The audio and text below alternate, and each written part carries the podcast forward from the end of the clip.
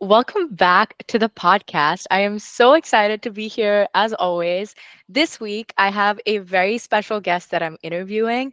I am interviewing a power packed woman. She's a freelancer, a lawyer, a Bollywood actress, an author now, and she got her JD MBA from Harvard. So basically, she does all of it. She's also one of the most kind and warmest people that I've met, and I'm so excited to have met her.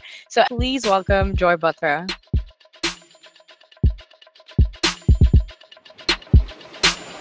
Hi, thank you so much for having me, Esha. Of course. Thank you so much for being here. So, Joy basically came out and just released her newest book, The Freelance Mindset.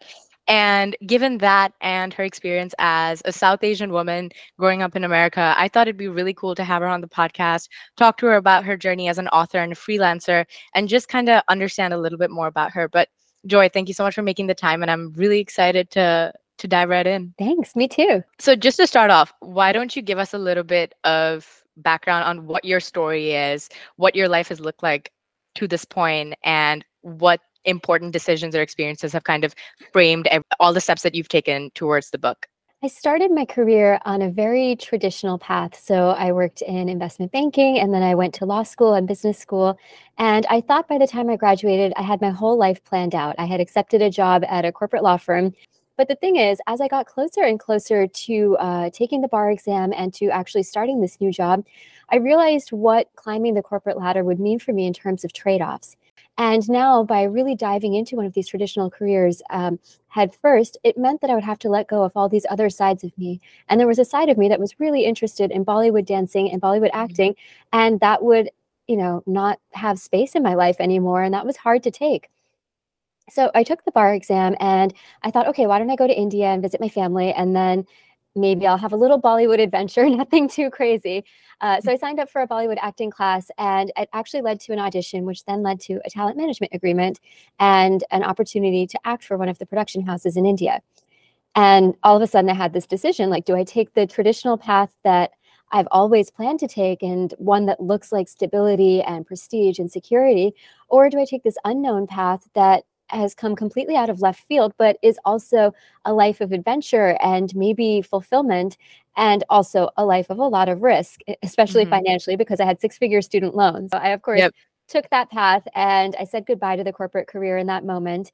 And I was terrified because I didn't know anybody who were friends or classmates who were doing something similar. But regardless, I got to India and was obviously not making very much money my first few months is not booking a lot and when i booked it was in rupees so mm-hmm. i needed cash quickly and i started pitching myself to companies as like a small part-time freelance kind of person and i started to get these projects and what really surprised me was uh, eventually I like cobbled together a little portfolio of work and I got to spend the mornings doing Excel PowerPoint, uh, Excel spreadsheets and PowerPoints. And then in the afternoon, I could put that all away and, you know, dress up in my salwar kameez and put on makeup and go for auditions and do something totally different.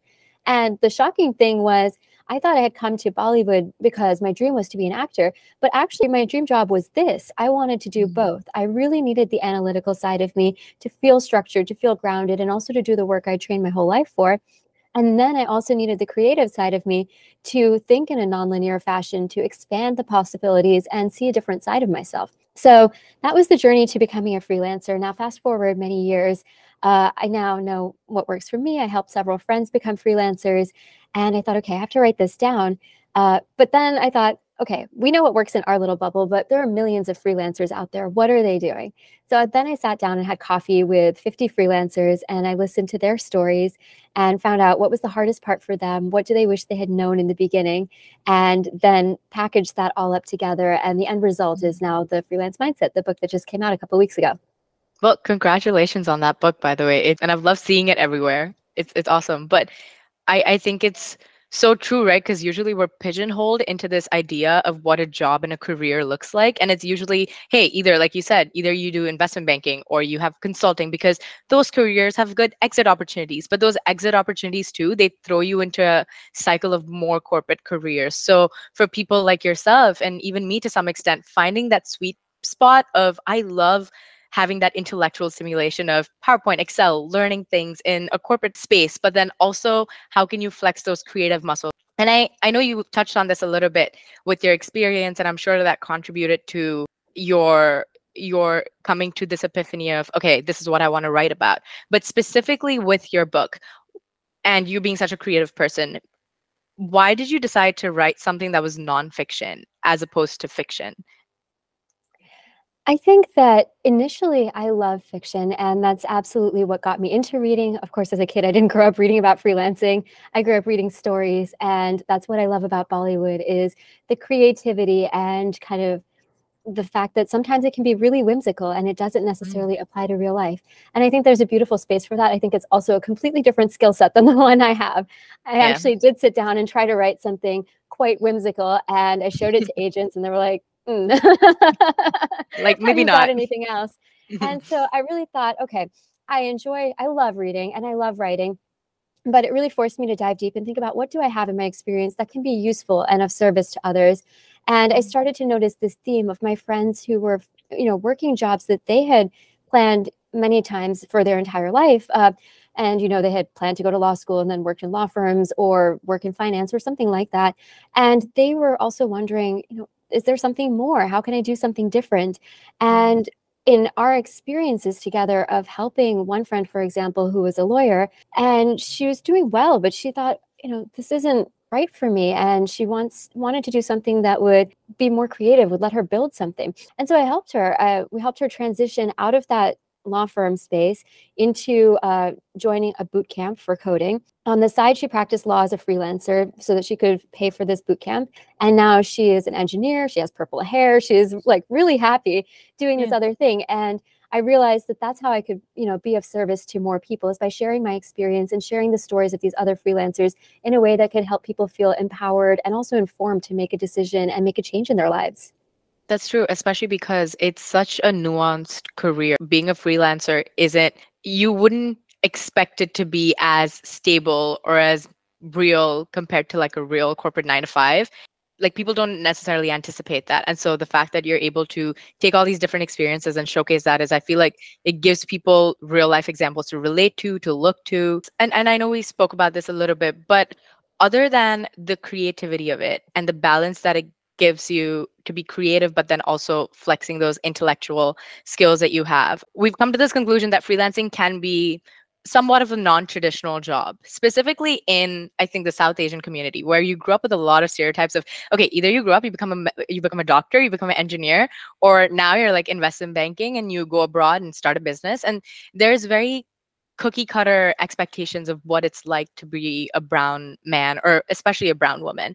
And given these kinds of stereotypes when you decided to enter the freelancing space did you face any cultural pushback? It's so real. I mean my parents they're super creative and entrepreneurial themselves but for them once i started having an interest in law everybody was super happy because this is you know a professional degree. It le- mm. leads itself to a life of stability or, or so we think mm. but i think ultimately when i made that decision to not work at a law firm and to work as an actor instead absolutely there were members of my family who supported me. There were members of my family who thought I was weird. And then there were members of my family who just flat out thought I was wrong and completely disagreed with my decision. And that was really difficult. So for me, I really needed to know what did I personally think and what did I want? And then carve out space for me to reflect on that. And then slowly bring in people into the fold as it was needed or as it was possible. Over time, as I started to carve out a little bit of a career, and I noticed that what I was creating as a career was actually very complementary to what my parents had originally wanted for me. Mm. Because as immigrants, you come to a new country and you want stability, you want to be integrated into the fold, you want to have uh, enough income, you want to be able to have social standing, and you want to be able to pass that on to the next generation unfortunately jobs are just not what they used to be they used to be the ticket to that and you just get the right job and then you stay there for your career and then you're done but you know if you open the news anytime you know this quarter this year jobs are not what they used to be millions of people mm. are getting laid off and there were many freelancers who i spoke to who you know took a full-time job thinking it was the normal thing to do the adult thing to do mm. and they were mm-hmm. being responsible and diligent and then they got suddenly laid off and they had to pick up the pieces together. One woman, for example, she had an MBA, but she was an artist uh, in her soul and she is an actor and producer and director. She said to me that as a freelancer, she feels much more empowered, much more in control of her destiny, and much more secure than she did in a full time job.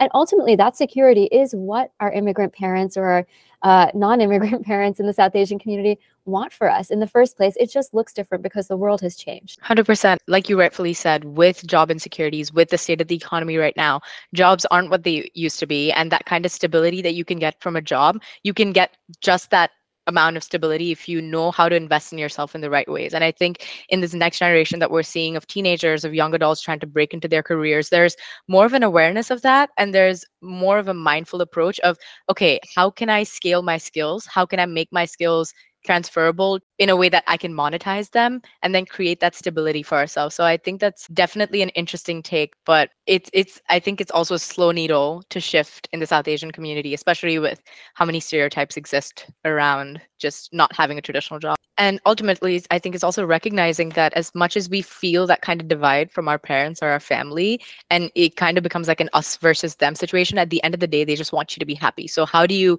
effectively communicate those goals, effectively show them, hey, this is what I'm doing, this is where my goals are? Um, I think that's just setting precedent for a really healthy relationship as well something you brought up that really stuck with me was this idea of stability and security. That's something not just your parents crave for you, but also you crave for yourself. And a lot of that stability and security comes from money. And I know you speak about this in your book as well on budgeting and effectively allocating monetary resources.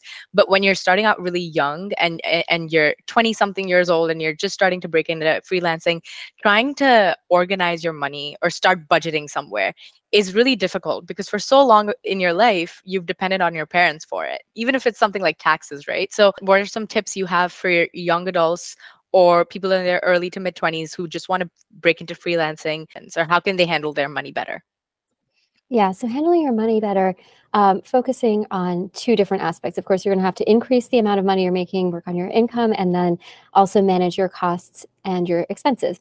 So I'll start mm-hmm. with the expenses first because I think they're a little easier to wrap our heads around. When you're a freelancer, whether you're a full-time freelancer or not, your income is super variable. And that mm-hmm. means some months you will have a lot of inflow compared to others, and then other months may be very dry. You may even go several months uh, without any income coming in at all. But when you're setting up your expenses, you really want to sh- uh, check which ones are fixed and which ones are variable. So your fixed expenses are these are the things that you have to pay every single month and there's no getting out of them. That's a long-term contract regardless of your income. You want to have as few fixed expenses as possible if you're a freelancer and the other expenses these are variable things like how many Ubers you take, how many taxis, how many shows you go to that you have more flexibility with. So when you're choosing whether to get locked into something in the early days of freelancing, I would say go with uh, as few fixed costs as possible. Once you have more savings, you can start to see if this makes sense because sometimes longer contracts can allow you to access better rates. But for the beginning, just minimize your fixed costs so that when you have a dry month,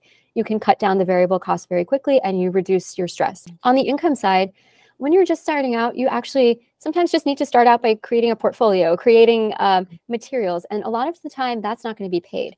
So you want to separate what are the things that can bring you cash and what are the things that will grow you in the direction that you want to grow. Especially when you're early, you can afford to invest the time in building the skills, building the portfolio and the relationships that will take you further in the direction of growth, even if it doesn't match where you're getting your income from right now. If you have a full time job, great, like you know where your cash is coming from. But if you don't have a full time job, picking up something that will allow you to get money in the door quickly will reduce your stress significantly, will allow you to manage uh, your expenses quickly. So it may not even be in the industry that you want to be in long term. And that's okay as long as you're using it to then further the part of your career that you do care about. Understand how you're spending your time and make sure that you're setting out time to really reflect on what have you been doing and how do you like it like do you actually want to go further down this path that you think you're going down uh, i was at a I think it was a career event in law school just before on campus recruiting. And the career office had told us, okay, you're going to go into a series of interviews. But remember, like prize at the end of this is a giraffe. So make sure walking in, do you even want a giraffe? Because you could work really hard mm-hmm. in this interview. You could then get the job. And then at the end of the job, you work really hard. And then after many years, you get promoted to the top level. And the top level is a giraffe. And if you don't want to be a giraffe, why are you spending your time on this entire detail? Yeah. Okay. And if you can't find the projects that will let you go in the direction you want to go, create them yourself. Make your mm. own portfolio. If you want to make films and nobody is, you know, they're casting you or funding your projects, you know, do a proof of concept, write something small that you can afford, just film it with a couple of your friends and then put it out there. It's not that mm-hmm. different from in school when you were assigned uh, some homework assignment and then you would get graded on it and it was important and meaningful for you to do a good job on it then. You can give yourself the assignments now. That's the beauty of freelancing is you can choose the direction you want to go in and create in in the dry times just create with what you have. And eventually that will plant the seeds for you to be able to get a bigger project down the line one of the biggest things i'm hearing you say is at the end of the day if you want to be a freelancer or have your own brand you have to be willing to invest some amount of money or time when time is money into yourself and into that business so yeah. even if you do have that flow of income you can't be sitting on it you have to invest that in some capacity to buying yourself new equipment or buying yourself a new camera or hiring a photographer like you said to make an additional step towards that. But something that I, I know a lot of maybe young people struggle with because of high having like a high debt after graduating from school, and specifically immigrant kids as well uh, have this pressure of sending money back home and remittances, which leads to a very negative mindset mentally with money. What are some things that you've in your mindset changed to develop a more healthy relationship with money? It's very important to be countercyclical when things are abundant and you're having a lot of money, it's important to remember the scarcity because mm. these cycles are temporary, especially as a freelancer. But even as a non freelancer, there are bull markets and there are bear markets, and it's always shifting. So when things are abundant, remember what it was like when things were scarce and save your money because that is the mm. first thing to go out the door. And on the flip side, when things are lean, remember that it'll be changed, uh, that it will change and that it's temporary. So when things are lean, think back to the times when you had a lot of money and you had a lot of ideas and there were things that you wanted to do and you said ah if only i had the time i would do this mm-hmm. because you rarely have both at the same time now come back to those like write those down when you're busy come back to them and actually i would encourage you not only write down what it is you want to do but write down why you want to do it because sometimes when you're in the lean times you'll say oh yeah i mean that was just you know a lark that i had back then but now i mean it's not really useful nobody really wants yeah. to see it no you wanted to see it and you wanted to see it for a reason yeah. so keep honest to yourself and, and keep coming back to that. But mm-hmm. yeah, the lean times, they teach you how to save. And the abundant times, they're just so fertile with opportunities and energy. And if you can just not get caught up in everything that's going on around you, whether that's, you know, a high period of expenses or a difficult market environment, but just remember that this will pass that's one of the reasons that being a mm. freelancer, I think, just builds your resilience and makes you so much stronger in so many ways, not only financially, but it just helps you see things clearly and plan for the long haul another thing that's really helpful with that mindset about money that's really helped me is gratitude. And you know you, usually when you're paying off a high credit card bill or you know you have to make a fixed expense towards equipment that you have to buy it's almost like oh but i have to like spend $500 on this or like like now i need to pay back my credit card bill and i kind of don't want to. Instead every single time i i've started paying a high bill off i'm like oh wow like i can pay my own credit card bill off without taking support from my parents. And one year ago, when I didn't have a full time job, I didn't, I wasn't able to do that. Um, so I think that kind of mindset shift is also something that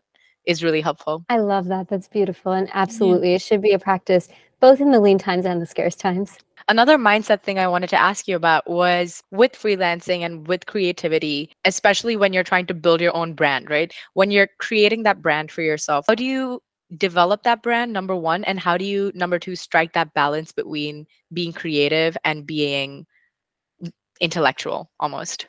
I think one of the important things to understand is whether you want those two aspects of yourself to be separate or if you want them to be integrated.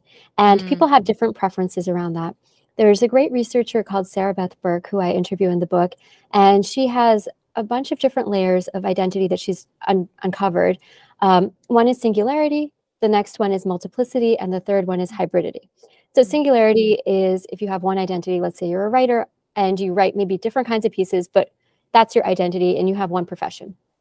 Uh, multiplicity is if you have slashes or you're multi hyphenate, if you are an actor and a lawyer. Um, mm. It's very hard to do both at the same time. Sometimes you can, but or a dancer and a lawyer that I know that's even harder to do at the same time. um, and so those are separate and they're meant to be separate because that's mm. where the joy is.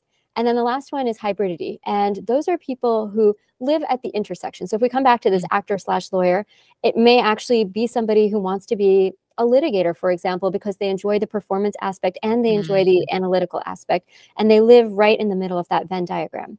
So when you have multiple identities and you're thinking about branding yourself, first figure out do you want them separate or do you want them integrated? And it might change over time.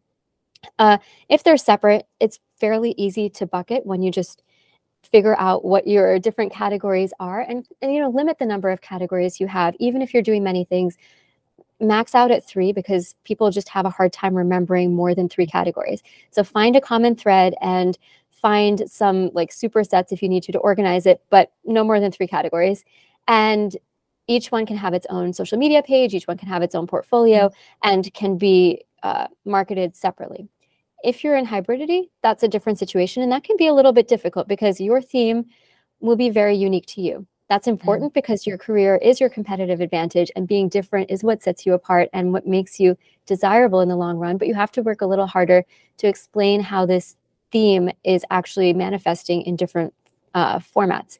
So focus on the central theme if you have multiple buckets in your Venn diagram, and then show different examples. Like you can basically give a menu if these are the three different ways that it manifests but again no more than three really try mm-hmm. to limit it and focus on beyond that because when you give more people just don't know where to put you and then you end up worse off than if you had just one or zero specialties the power of three is something also that my high school english teacher actually always spoke about when we were like writing out essays and he used it in the same capacity. He was like when you're thematically introducing your essay in the introduction you need three things that stand out because that what that's what keeps the reader. Even one of my favorite um, productivity creators Ali Abdaal, he talks a lot about the power of three in terms of prioritization and how you want to tackle tasks throughout the day so i think that's a really helpful tip in branding yourself as well like what are the three things that you want to be known for essentially this next question that i have for you is more about lifestyle as a freelancer. When you don't have a traditional nine to five, how do you still maintain that discipline of having that nine to five? Yeah, finding community as a freelancer is incredibly important. Mm-hmm. And I think that there are ways that you can do it. Basically, there are three ways that I would suggest you look at to maintain that discipline because I think the discipline goes away because we lose sight of the purpose. And being around mm-hmm. people who have a common goal or who just give us energy can then bring some of that purpose back. And it, it's kind of the same thing where if you exercise in your bedroom, you might kind of slack off on some of the reps. But if you go to the gym and the person next to you is really pushing themselves hard, you'll also feel encouraged to push yourself hard. So the three places I suggest that freelancers look first is on the project themselves uh, project itself. So if you are plugged in with a client, you might want to go deeper into that team. And if you can work in that team's office and they allow that, you might want to join them you know, virtually or in person to find a sense of community and get that sense of momentum together. Mm. If that's not an option, either you don't have a project or it's not structured that way, then you can look at the way your day is structured. So that might mean I'm a morning person. So I like to be around uh, other people who are really cranking this out in the morning. So I found a writing group that's online first thing in the morning, but other people might be more in person. So go to the coffee shop. Other people have their laptops out, and you find that that's giving you some sense of belonging, some sense of people are expecting me to be there at this time, and I will go and put my um, best foot forward. And then the last piece is if you're not necessarily finding it in either of these places, look at the function that you're in. So uh, if you are a consultant, if you are an accountant, an actor, find other people in your profession and make time to network with them because just catching up with them in short uh, intervals or if you go to a conference, it will really give you ideas of how you can get more discipline. It'll inspire you because you'll see other people being successful and it'll just give you that energy energy because as a freelancer, you're not part of a team every day. And so creating a team of your own that's customized to your interests and your lifestyle, I mean, it's even stronger than just being dropped into a random one. 100%. And I think something that's definitely kept me accountable, whether that's with my professional career or with the brand that I'm building, is signing up for networking events every mm. single week. So I'll give myself a goal and say every week, Thursday, 6 p.m., I have to be at this event. And I think that the second you sometimes have that external pressure of having to show up somewhere or you've paid for something, that sort of you almost feel obligated then to show up and then there's no way for you to slack off or not get the thing done. So i think that's also a really good way to continue engaging with that community and finding those personalized people that fit your fit your needs essentially. Yeah. In terms of being a woman of color and i know we spoke about being south asian what is the number one tip that you would give to women of color specifically trying to break into corporate or creative spaces based on any pushback that you received, any discrimination that you faced, and how have you been able to navigate those waters? So, we know the game is not easy for people of color. Uh, it is harder. Um, it can be quite challenging, also negotiating wages, also landing um, projects uh, when you have multiple forces stacked against you. That said, it's very possible to do, and I think it's very important to be strategic. So, number one, know what is the right wage for your particular project and do the research. Um, there is sometimes there are there is some data out there that shows that the gender pay gap is higher for freelancers than it is for non-freelancers. So with that information, arm yourself. I mean, how are you going to go about this? If the gender pay gap is smaller in full-time employment, well, and you need to take care of yourself, it may be a good idea to start with full-time employment, get permission to freelance on the side, or if you're freelancing in a totally different industry, maybe you don't always need permission, I don't know. And then use that to fund your portfolio so that you can have the strongest possible portfolio because you want to make sure that you're maximizing uh, both your finances and your ability to move in the direction that you want to go also getting free flow of information is incredibly important. So build your community build your network and then get allies who are there who are able to advocate for you. So to the extent you can build better relationships with potential clients with other consultants who will um, you know have your back that's super helpful. And the last thing you might consider doing is creating a collective. I've seen some freelancers do this successfully, where it's a group of freelancers who pitch themselves together as for projects and then divide up the work, almost like a mini consulting firm. But they're not actually a consulting firm. I mean, they've divided it so that individual freelancers will do this. It kind of takes inspiration from how movies are made. So everybody on a movie set is a freelancer. You've got the makeup, the actors, etc.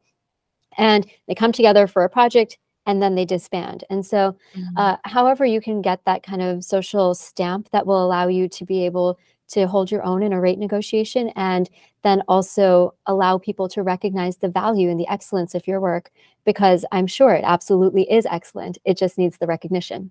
The power of three. I already see it. I, am obsessed with threes. Oh, there, there you go. Um, my last question for you, Joy, is when people read this book and they go into it, what is the one thing, or is it three things that you want them to take away, that you want them to kind of take away after reading it? Luckily for you, it's just one, and okay. it is that I really want anybody who wants to go for something to feel like you have permission to do it, even if you don't know anyone else who has made the same career choice as you. Mm-hmm. If you have something that interests you, if you have something that's calling you and you're afraid, there are ways to manage that fear, to take that leap and to make it fit into your life. And it, it may not look exactly like you imagined it, but it's worth pursuing and it'll open doors for you that you had never imagined were possible. And you yes, please just don't be limited by your imagination. If you're being called, I want you to feel encouraged and know that you're not alone. There are many of us out there who have felt alone and started to create freelance careers and then found each other, and we will find you too. Thank you so much for making the time to have this conversation with me. This was so insightful. I learned so much. So thank you. Thank you so much for having me. This was wonderful. And just so our listeners know, where can we find your book and how can we get access to it? Yes, the book is called The Freelance Mindset Unleashing Your Side Hustles for Better Work, Play, and Life. It's available on Amazon and anywhere online that you buy books. And you can find me at my website or on social media. My website is joybatra.com and social media is at joybatra on every platform. Perfect. I will link all of those things in the description as well. But thank you for being here, Joy. Thank you so much for having me, Esha.